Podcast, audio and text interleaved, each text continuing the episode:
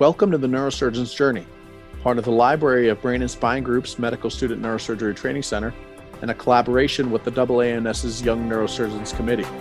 I'm your co host, Michael Kortz.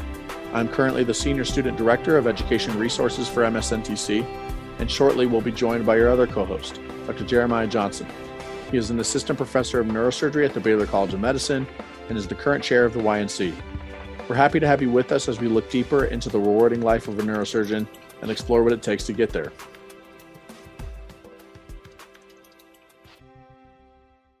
Welcome back to TNJ Podcast. Dr. Johnson, good afternoon. How are you? I'm doing well, Michael. Keeping warm. Keeping warm. You're down in Texas.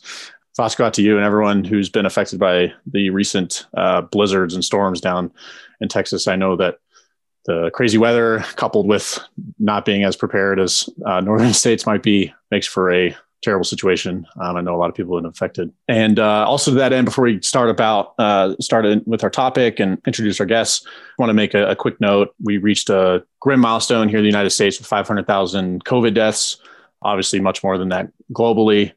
Here at MSNTC and YNC, we just offer our sincerest thoughts and deepest condolences to everyone who has lost a family member, friend, coworker, uh, or all the above been economically impacted. Um, I know a lot of healthcare workers even are having a hard time finding jobs, as well as you know Dr. Johnson, our guests, and all the healthcare workers who have been fighting COVID directly or innovating new ways to treat their patients and educate future physicians. So, just wanted to make a note of that uh, to start our uh, episode for today. Also, to put on our guest radar, um, we have a couple programming uh, events coming up uh, with the new academic calendar on the MSNTC side. The West Coast virtual training camp will be March 27th, and the East Coast version will be on May 1st. So be uh, following our social media accounts and the website. Keep updated with that, as well as any changes that may occur. It seems to be as good, if not better, uh, than it was last year. Also, there are two events that com- are great companions to our discussion today. Uh, we had a leadership conference um, on the MSNTC side that was hosted in December, as well as the grit and resilience talk that the YNC did with their webinar series that I wanted to uh, illuminate that you guys should check out on the organization's respective YouTube channels. All right, enough of me talking. So let's get into our topic for today. We're going to be diving into the lessons that, you know, human beings who want to do something hard like neurosurgery or other competitive specialties or anything else really that they can learn from the, the military. Um, you know, we, we discussed how the military and neurosurgery may be similar and different, as well as grit, resilience, how to get back up when you're down 100 times, and you know anything leadership. To help us do that, we have two guests, uh, Dr. Jonathan Martin and Dr. Ryan Radwanski. I'll start with Dr. Martin. He's currently the Paul M. Kanev Chair of Pediatric Neurosurgery at Connecticut Children's in Hartford. His military background includes six years of prior enlisted time as an infantryman in the Army National Guard and 12 years of service in the U.S. Army that included time as a general medical officer with the 3rd Infantry Division, military residency training in neurosurgery at Walter Reed Medical Center, and a four year utilization tour as a neurosurgeon that included a six month combat deployment to Iraq in 2007. Dr. Martin, thanks for being on. Hey, happy to do it, Mike. Thanks very much for inviting me. Absolutely. Um, second guest is Ryan. Uh, he's a friend, colleague, mentor, and boss of mine who also happens to be a U.S. Marine who served with 1st Battalion, 11th Marines in Helmand Province, Afghanistan. During four years of active enlisted service, Ryan was meritoriously promoted three times, was awarded the Naval Achievement Medal, and earned a Combat Action Ribbon in theater. Ryan was honorably discharged from the U.S. Marine Corps in 2012, after which he completed his college and medical school at Cornell. Ryan went on to found the Medical Student Neurosurgery Training Camps and Training Center, uh, which has blossomed into what it is today, and we're all excited to see what it will become in the future. Ryan, thanks for coming on, man. Hey, Mike, Dr. Johnson, thanks for having me. It's a pleasure to uh, have finally found a good episode of TNJ to uh, jump on myself. Yeah, we're we were uh, really chomping at the bit to have you come on. So I think this is a great topic for you to give your two cents in. So, Dr. Johnson, would love to get your initial thoughts on grit and resilience and discuss how those two things come together, whether or not you think they can be learned traits or are they just a byproduct, a manifestation of, you know, you going through challenges in in your life. And, you know, some people may come into those, come into contact with those more than others. And then how those ideas apply before your training, through during your training, and then and then afterwards. That's a good question. I think, Michael, I think that the the bottom line of whether they're learned or innate is that there's probably a little bit of both. I mean, people that are sub-selected to be interested in neurosurgery, something that takes you know years of dedication and training on top of undergrad and medical school. You want to do like kind of like one of the longer, more challenging residency programs. It may sub-select for people that have some of these innate grit characteristics and resilience characteristics inborn. That said, I think you can always improve upon that. Just to maybe clarify to everyone who may not know the kind of general definitions of grit and resilience, maybe maybe I'll kind of go over them and then we can kind of talk about whether and more intelligently or at least on all on the same page about about what the what you know whether you can improve upon your skills in these things or not. So um, they're kind of two interrelated terms, and grit, uh, as as defined, is is pretty much the perseverance and passion towards a long-term goal more or less whether you can sustain a committed a commitment to an, a long-term endeavor despite failure setbacks and adversity. That's more or less grit. Resilience on the other hand you know has a very a variety of definitions more or less um, but generally refers to the ability of someone to maintain or regain mental health after experiencing an episode of adversity. So to have grit and to be able to follow a long-term goal uh, despite setbacks you kind of need to have resilience and the ability to bounce back from negative emotional experiences.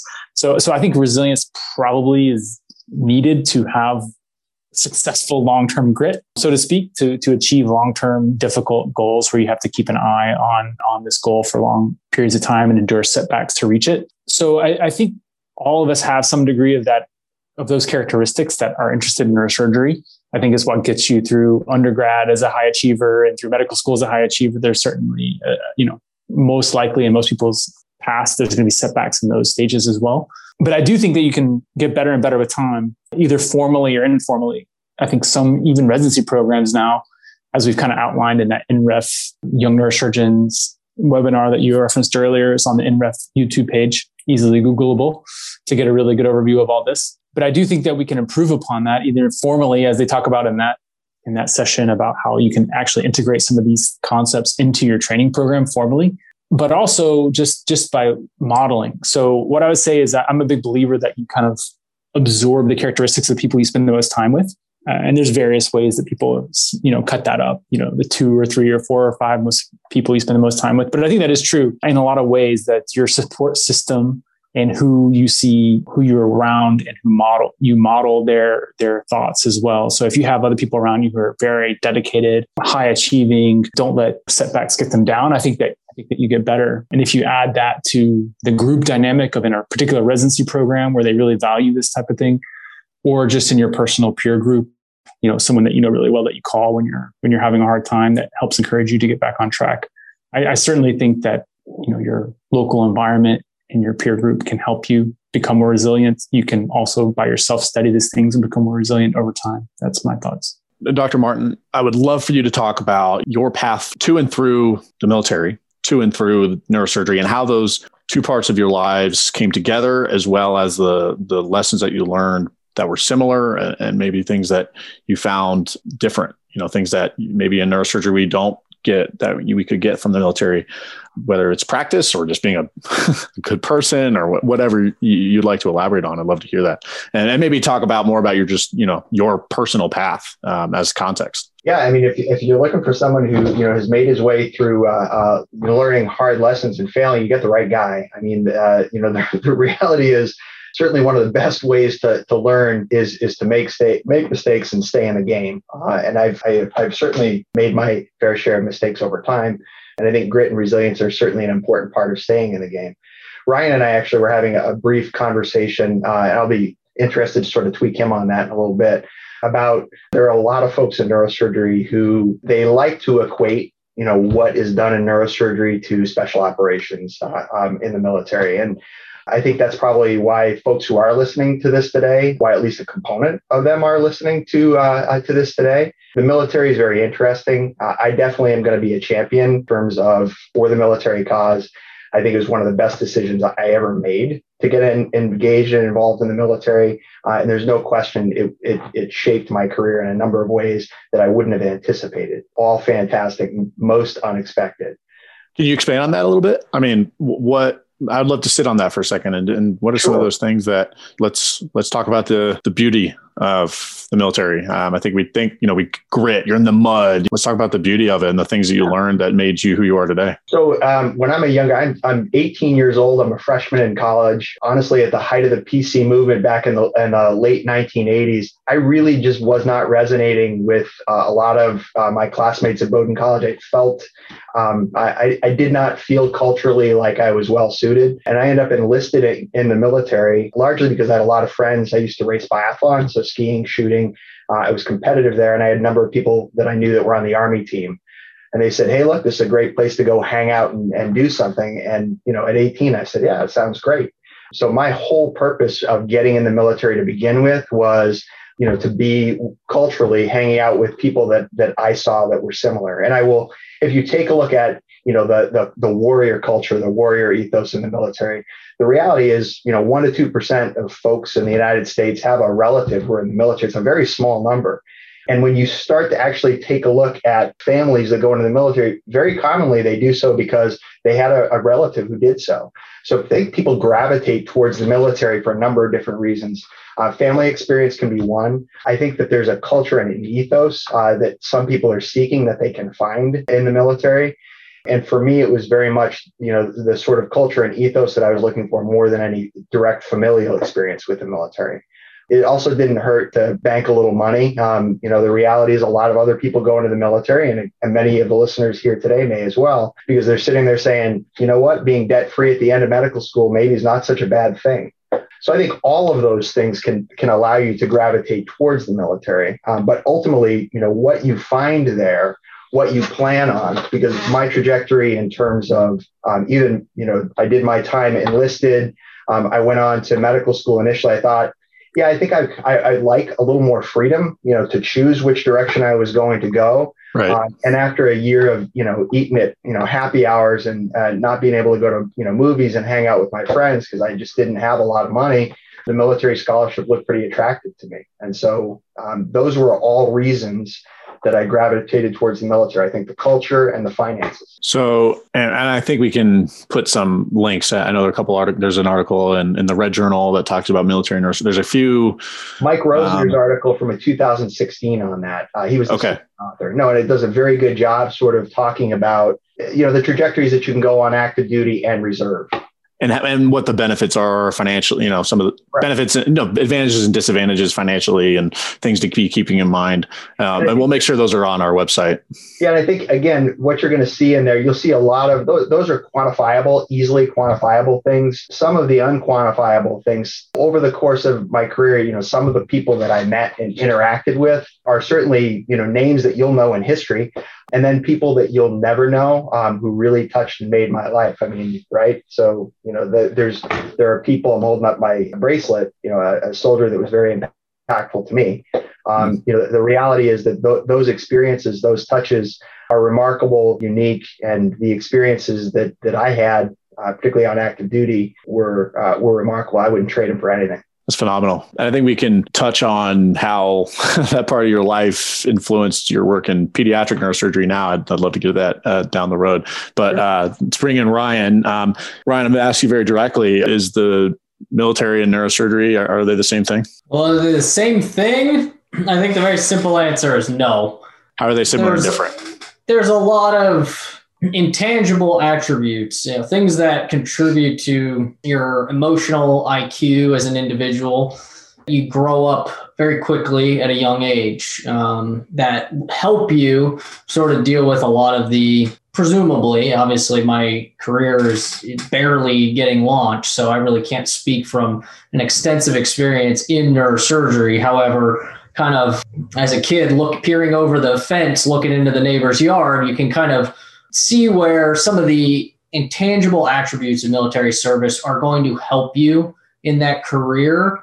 Uh, but to just blatantly say they're similar, I think is a little bit too much of a blanket statement. I've never met, at least in my limited experience, a PGY1 who's scared they were going to die on day one of their work as a resident. Um, you know, that's just a reality you face at 19 years old in, in the Middle East that uh, you're never going to face as, you know, a day, a single day in your life uh, practicing neurosurgery in the United States. So how did your time in the Marines forge your interest in neurosurgery, or at least how are those two things related? Well, I think the most kind of surface level answers. I worked as an electrical engineer uh, and diesel mechanic in the Marine Corps. And one of the things that I really enjoyed about that job was sort of the mental gymnastics of troubleshooting, you know, really trying to get to what is the root cause of a problem uh, with a piece of equipment. And every piece of equipment is mission critical. You don't get to just say, oh, this thing's broken and, uh, you know, we'll fix it six months later. You know, every, when you're deployed, every broken piece of equipment needs to be fixed, uh, you know, sooner rather than later. And you need to figure out what's wrong with it. And so that sort of intellectual curiosity really car- carried me through my career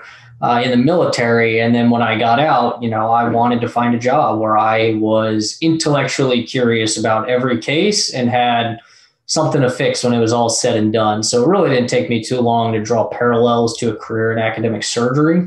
And then pretty quickly, as I got into college and started looking for uh, mentors in medicine and things of, along those lines. I got connected with neurosurgeons and really never looked back. I mean, I explored a little bit during medical school, but by the time I even I made it to medical school, I had a relatively clear idea of what I thought I wanted to do, and the time I spent surveying surgical subspecialties in medical school is really just to confirm uh, an interest that I thought I already had, and that's absolutely the direction I've decided to go. That's great. That's great. So, Dr. Johnson, we talked a little bit about you know where people will be facing challenges in their career and and in their training, and obviously it starts even back in undergrad and, and on the civilian side and everyone who will be facing challenges. Um, where in training and how in training do you feel like you know really the rubber meets the road? I mean is it day after day every day or are there certain times throughout your training that you find yourself in three scenarios that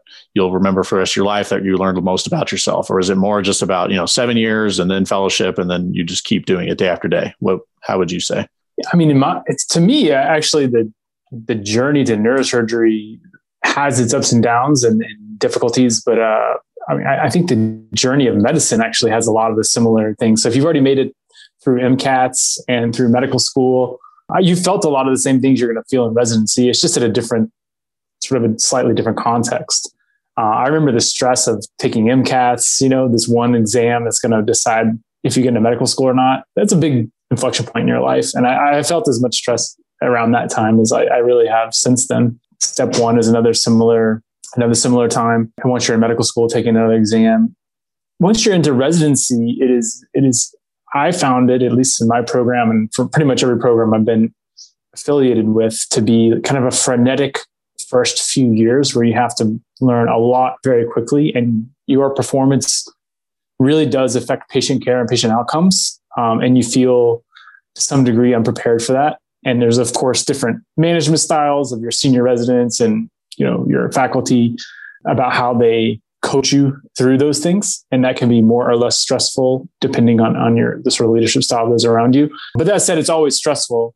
I remember uh, my my wife recorded me talking my speak sleep a few times during you know internship talking about INR levels of patients and someone I had forgot discharged and forgotten to get an MRI before discharged and all kinds of like, and she, she used to record these things on early versions of smartphones when we were, I was in my first year of training.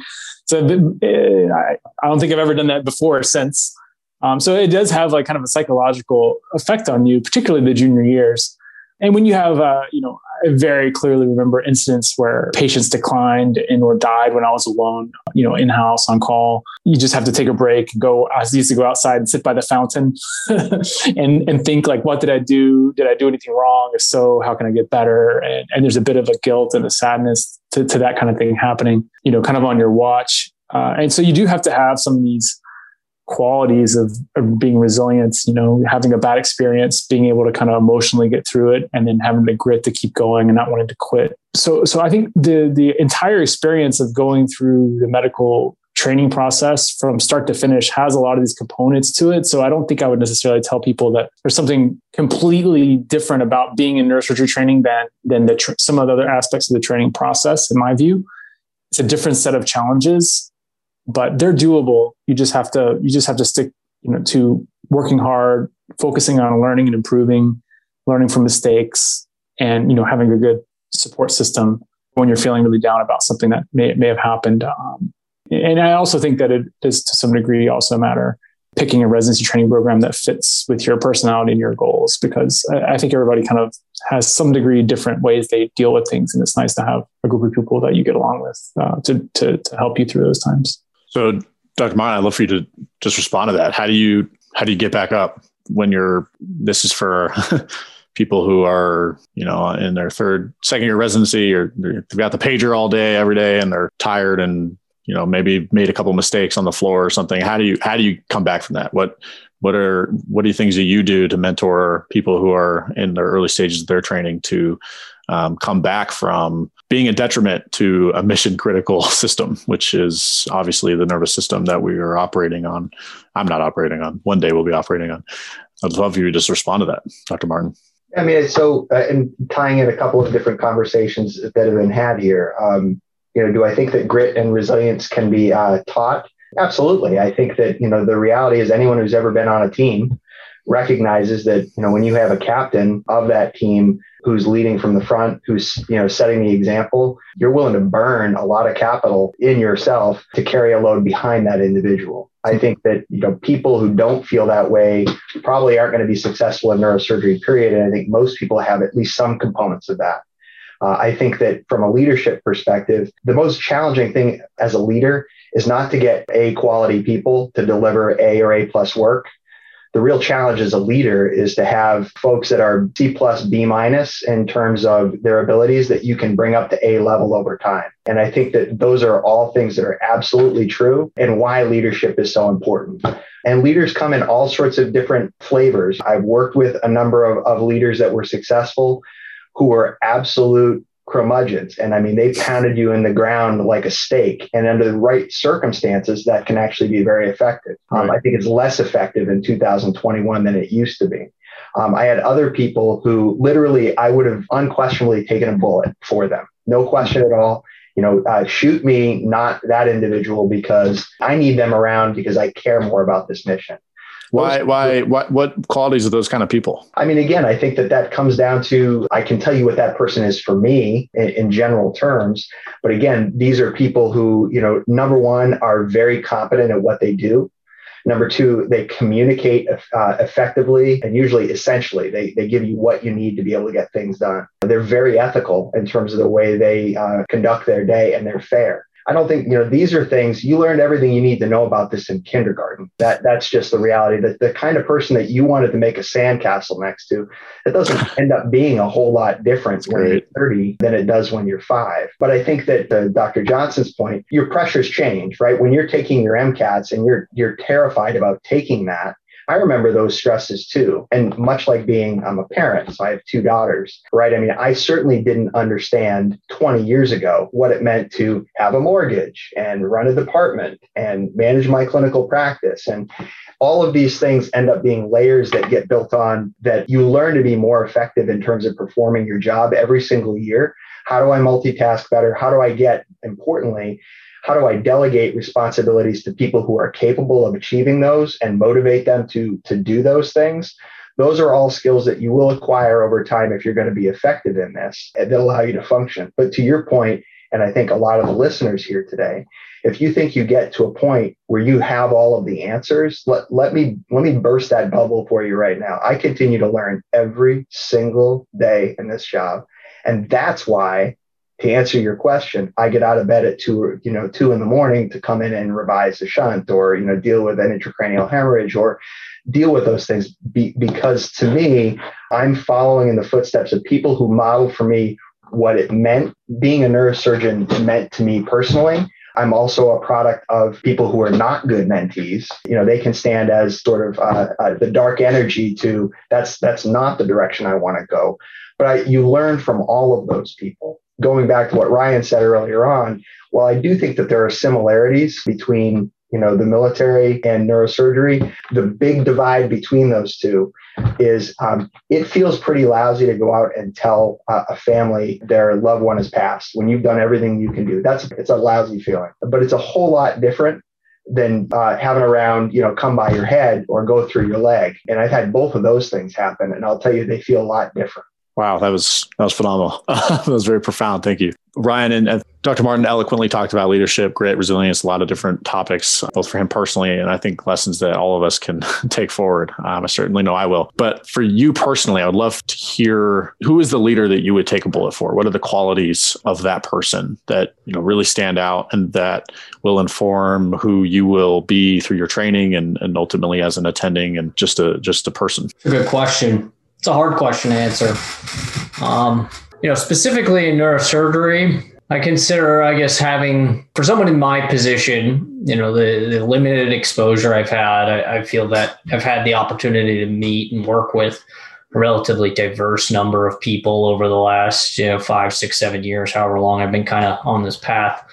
The one person that I kind of look at and go, you know, if I, if given the opportunity, if you'll call it that, to take a bullet for them, I would, would probably be uh, Dr. Susan Pannullo at Cornell. I think she's the most genuine person I've ever met and would never never do anything to kind of self promote herself, but everything she does is selfless. And I've absolutely felt that, you know, in her mentorship over the last five years or so. I know when I was in the ICU at the VA hospital during medical school, she was calling past attendings uh, who you worked at Cornell 10, 15 years ago, and we're now faculty downtown at the VA hospital. She was calling them, telling them that, uh, you know, they better take good care of me and stuff like that. And, um, you know, she's the type of person that'll just go to bat for you no matter what. Gives it to you straight when you need to hear it straight and, you know, picks you up and dusts you off when you really need, you know, kind of be picked up after a failure. And for that reason, you know, for a lot of those reasons and how she does it so selflessly, I would absolutely you know, look to her as somebody that I would absolutely make that sacrifice for. If that, hopefully, that answers your question. Absolutely, absolutely. Um, in my in my few interactions with her, I've definitely picked that up. And so, what are the qualities that you've gleaned from her? And obviously, there's many um, people that we come into contact with that you feel like you really want to take with you, whether that's in the last five six years or before that when you were in the Marines. I mean, what are, who do you want to be when you are a chief resident? Well, the simple answer to that question is who do I want to be is me? I mean, I don't, I think you take your lessons from everyone. I mean, I remember uh, getting a heads up from my staff sergeant about a week beforehand, letting me know, hey, you, I submitted your package for meritorious corporal promotion. First sergeant and the CO approved your package, so you're going to get promoted next week. I, generally, it's you're not really supposed to know these things ahead of time, but you wanted to give me a heads up. And so I knew about a week ahead of time. And one of the things I kind of used that week for, uh, being as this happened all in the middle of uh, Mojave Viper, which is a training exercise in 29 Palms. So I'm literally out in the middle of uh, the Southern California desert with nothing to do except work on equipment, go on training uh, operations uh, whenever they came up. And spend the rest of the hours of my day kind of reflecting on, you know, what, who am I going to be as a non-commissioned officer? And one of the things I did was I started making a list of all the people that I really respected as a non-commissioned officer, people that I thought really were very poor non-commissioned officers and really spent a lot of time thinking about what made the good ones good, what made the bad ones bad, and keeping this list of attributes that I wanted to embody as, a, as an NCO and attributes that I absolutely wanted to stay away from. And I found myself over the years very frequently looking at more specifically the, the things that I really thought made poor NCOs because sometimes there would be times where I catch myself and, you know, I'd really have to think like, okay, if I continue to treat this person, this Marine entrusted to my charge this way, I am doing the exact thing that I said I hated about you know, such and such NCO. And I changed my behavior because of it. And I think the, that good leaders have the ability to do that. They never get it right every single time, but they never lean on the assumption that they're doing things right. They always sort of reflect internally as to, you know, these lists that they've made previously about good qualities of leadership and poor qualities of leadership and challenge themselves to say is the way I'm handling this situation, this challenging situation, you know, maybe as an attending or a resident, you're struggling with, you know, working with one of your junior residents and you're, you know, do you ask yourself, um, am I handling this in a situation in, in such a way that embodies the characteristics of quality leadership that I truly know? Or am I sort of letting myself slip down that path of uh, poor leadership and really need to reevaluate? And the people who can make those adjustments on the fly, who take the time to stop, reflect, and make adjustments to how they react and respond, I think are absolutely great leaders. It doesn't mean they never make mistakes,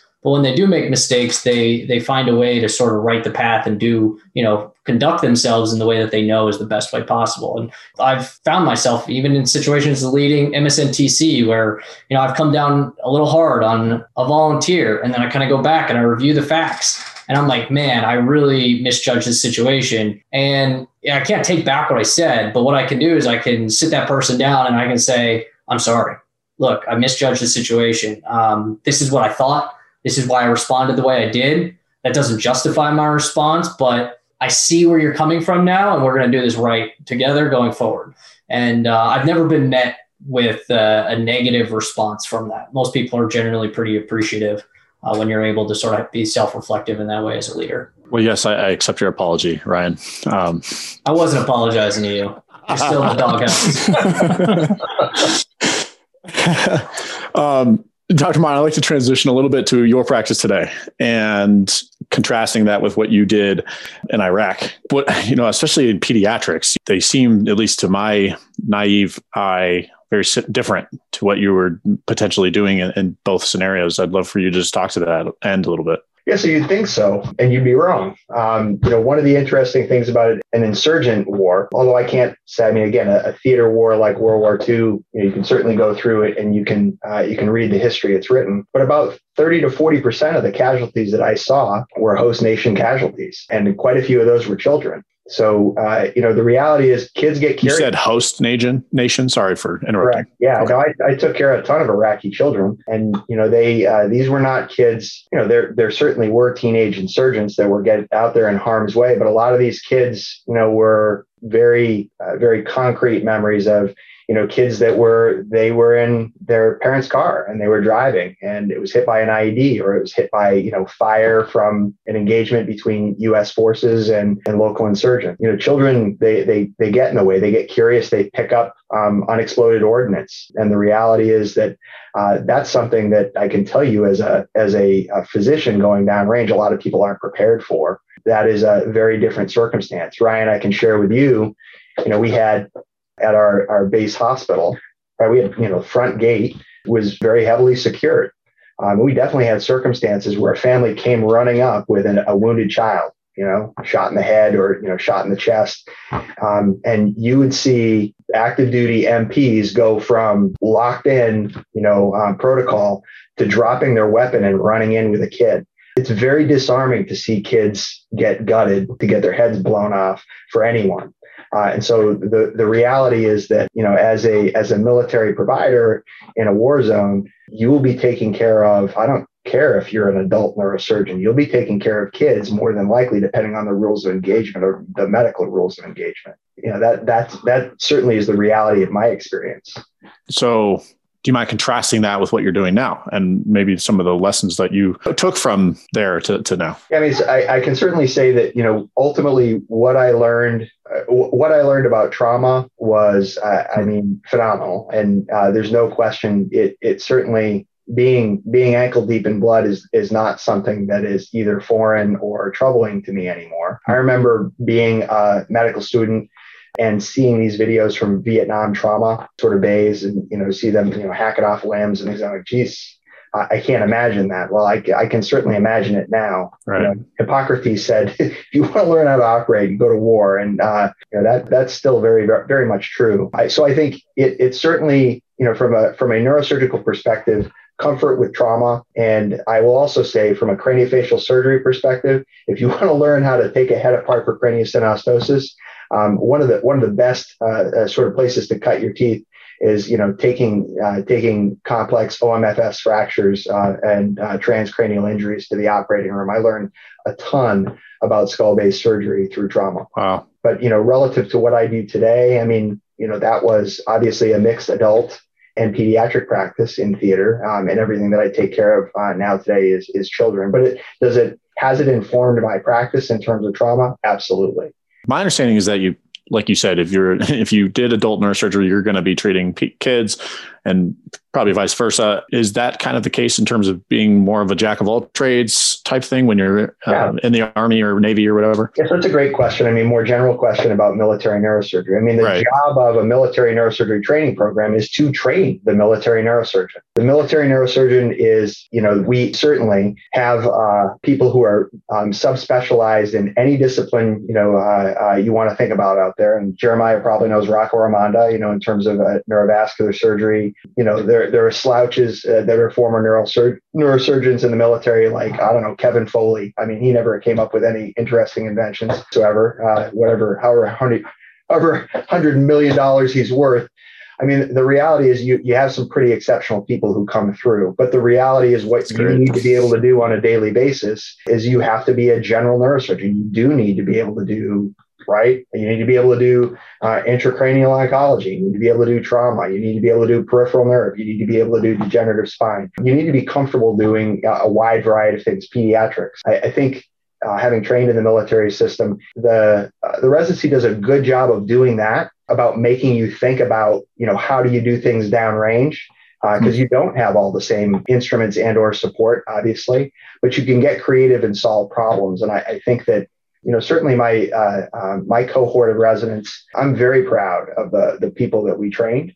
Um, and many of those people have gone on, they've done fellowships and they've subspecialized and they've done things beyond.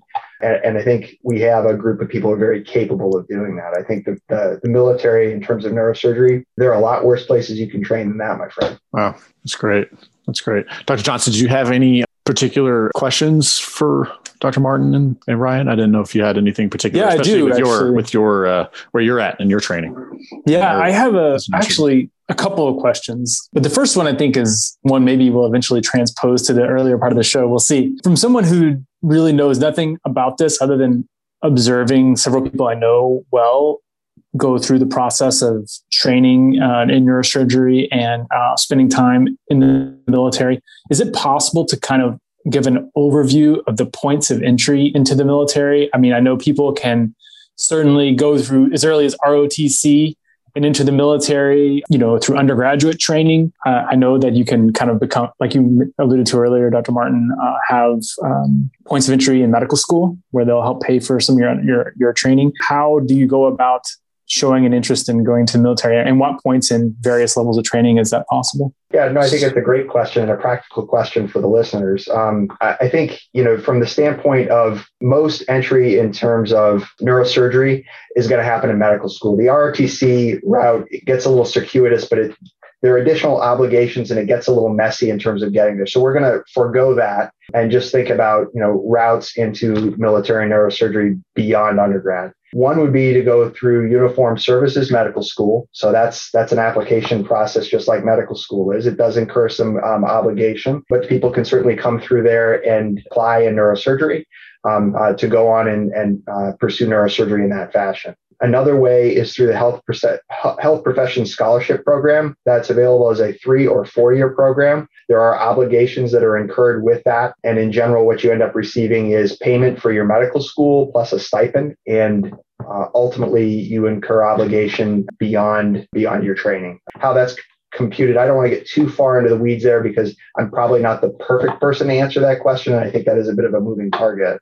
Another route for people to go is they can join the reserves. Right. So uh, joining the reserves, you can also do that, I believe, during residency. I don't think you can do that during medical school. What that ends up incurring is a little different. It's not an active duty obligation. It's an obligation where you you are paid a stipend during your residency. And then after your residency, um, you have to do some time. It's usually um, you know a weekend a month and two weeks during the summer. And there are, are, other opportunities or risks, depending on how you look at it, of serving usually in a backfill capacity, although deployments did happen in some for some individuals in the reserves during these past conflicts. In terms of one question I would have if I if I were a student is, well, okay, I want to go into neurosurgery. How likely is it that they're going to let me do that and train? And what I can tell you is the uh, the Army the Air Force and the Navy every year have two billets for neurosurgery. So if you're a medical student and you're applying, uh, depending on what service you're in, that's the number of opportunities uh, that are available for each service to train. There is some cross leveling that can go on. So if there are, you know, four applicants in the Navy and none in the Air Force, right? You can you can see them cross level, and that's happening more and more as military medicine is gravitating more towards, you know, sort of we call it more of a purple suit program, where uh, you know the reality is that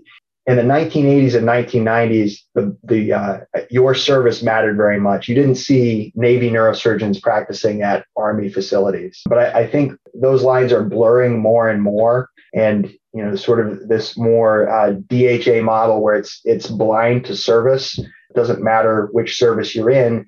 Uh, you're just you're ultimately caring for family members and active duty service members at these facilities. And in general, I think right now what you're looking at is right around 20 active duty uh, neurosurgeons in the Army and Navy, and probably about half that in the Air Force um, uh, at a given time.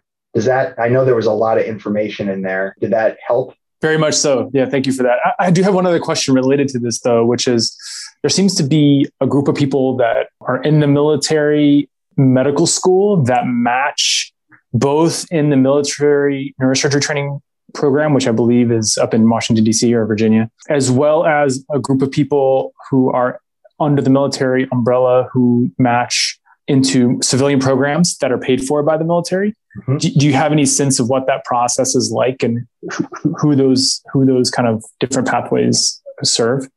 Yeah, I think that's been a moving target as well. So the Walter Reed uh, for the National Capital Consortium residency program is now at the uh, the Walter Reed facility in Bethesda, Maryland. Um, they take a resident a year. There are also three VA sponsored programs. I believe there are two in Texas and one in Florida. So that's a total of four slots where you're essentially being paid like you're on active duty to train.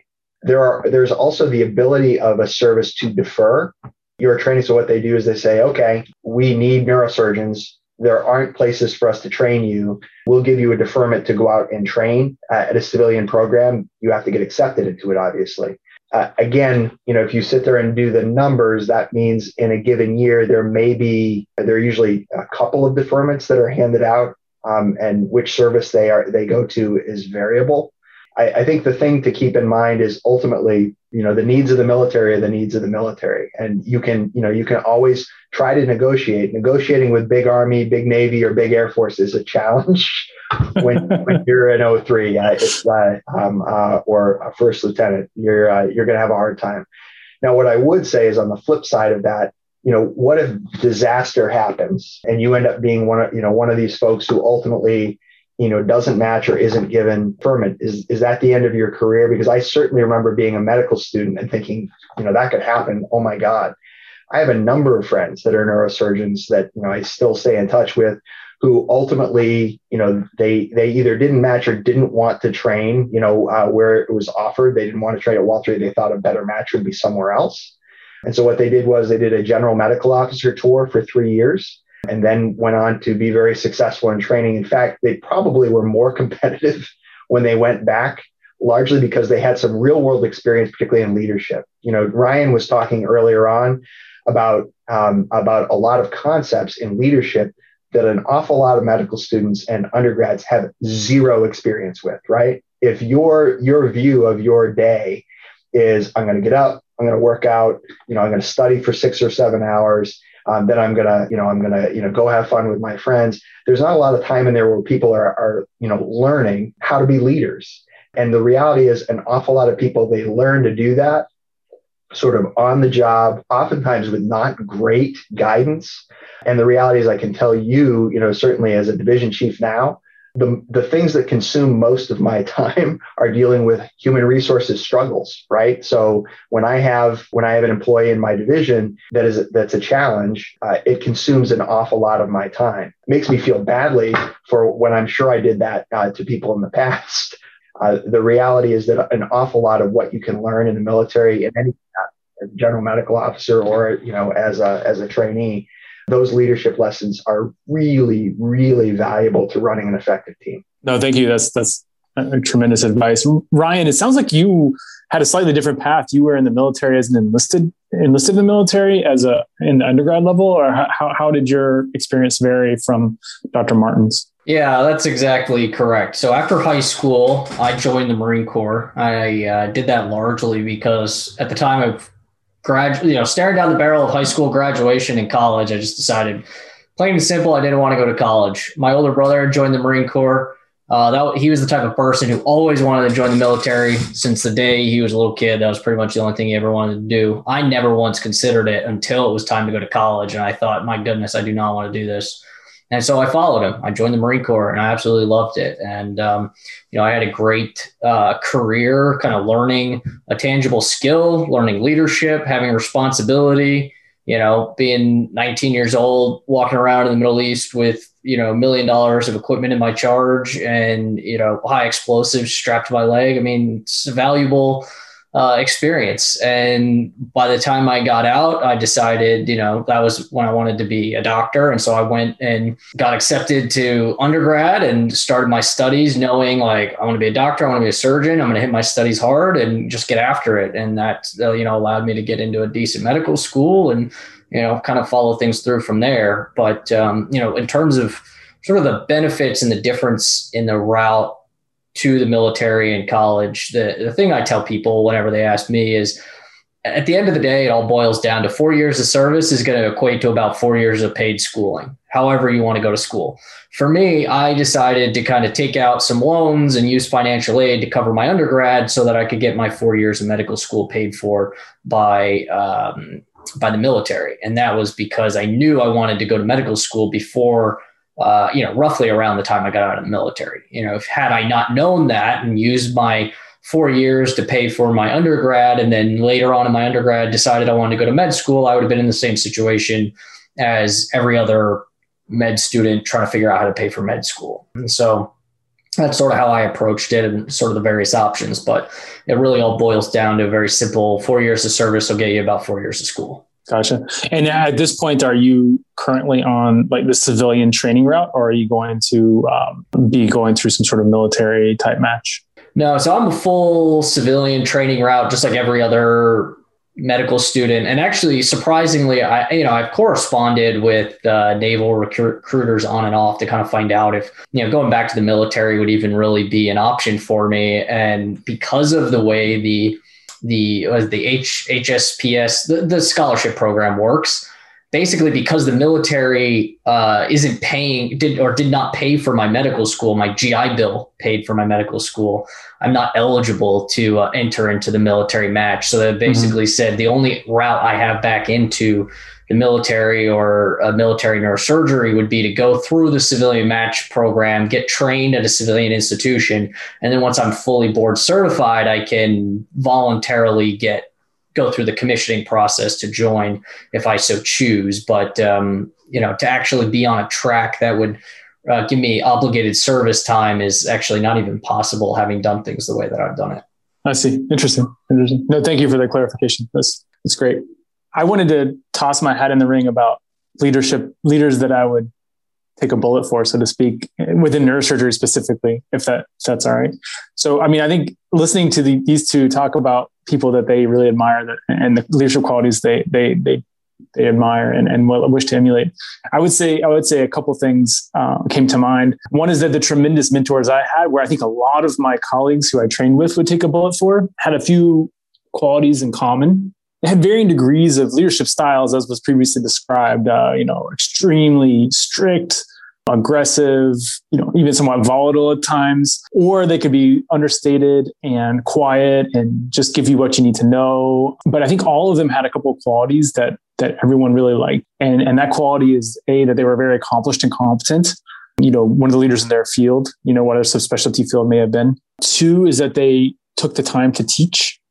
And, and, and three is that you got the sense that they cared about you and your trajectory equal or more so to themselves. You know, they they are essentially giving to you a sort of a part of their knowledge and um, and, and advice, and they truly care about where you ended up and your trajectory and your outcome.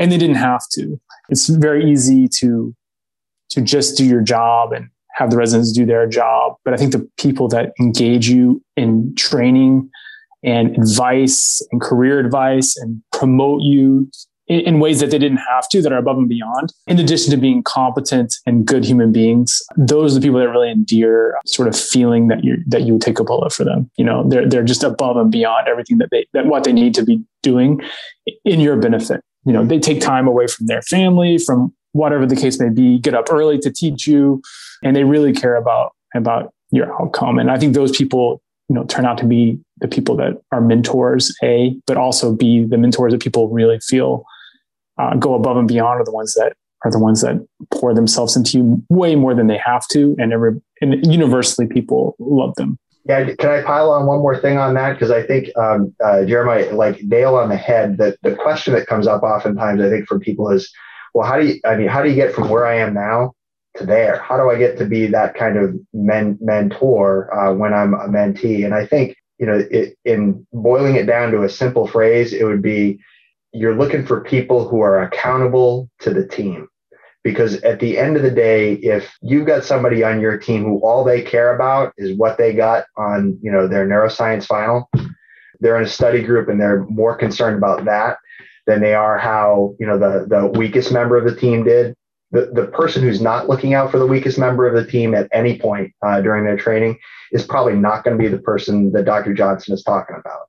You're looking for people who, you know, being accountable to the team uh, is just so critical. I think people who live that, people who model that, tend to be, you know, people that you're going to want to be around. You want them in your sandbox for sure.